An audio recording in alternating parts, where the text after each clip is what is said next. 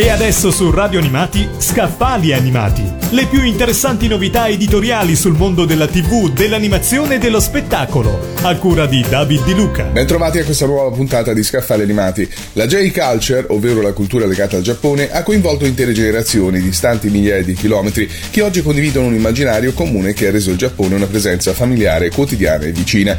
Tutto il made in Japan, dal manga agli anime, dalle arti visive ai videogiochi, passando per il cinema, la narrativa, il teatro e l'architettura giapponese giapponese è patrimonio locale e globale, restando contemporaneo senza spezzare mai il suo legame con la tradizione. Delle varie sfaccettature della J-Culture tratta il volume che vi propongo oggi, Culture e subculture del Giappone contemporaneo, pubblicato da Tunue.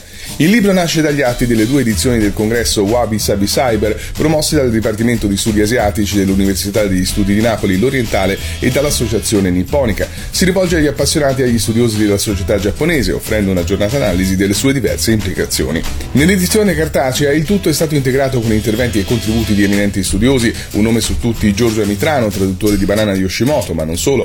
Ne emerge un Giappone tradizionale nell'immaginario collettivo, ma avanti nel tempo quanto a suggestioni, fenomenologie legate alla cultura pop, sfruttamento della tecnologia e della fruizione stessa dello spettacolo. Il saggio curato da Casari offre anche un'analisi che prende in esame il teatro e il cinema, l'architettura e le novità letterarie.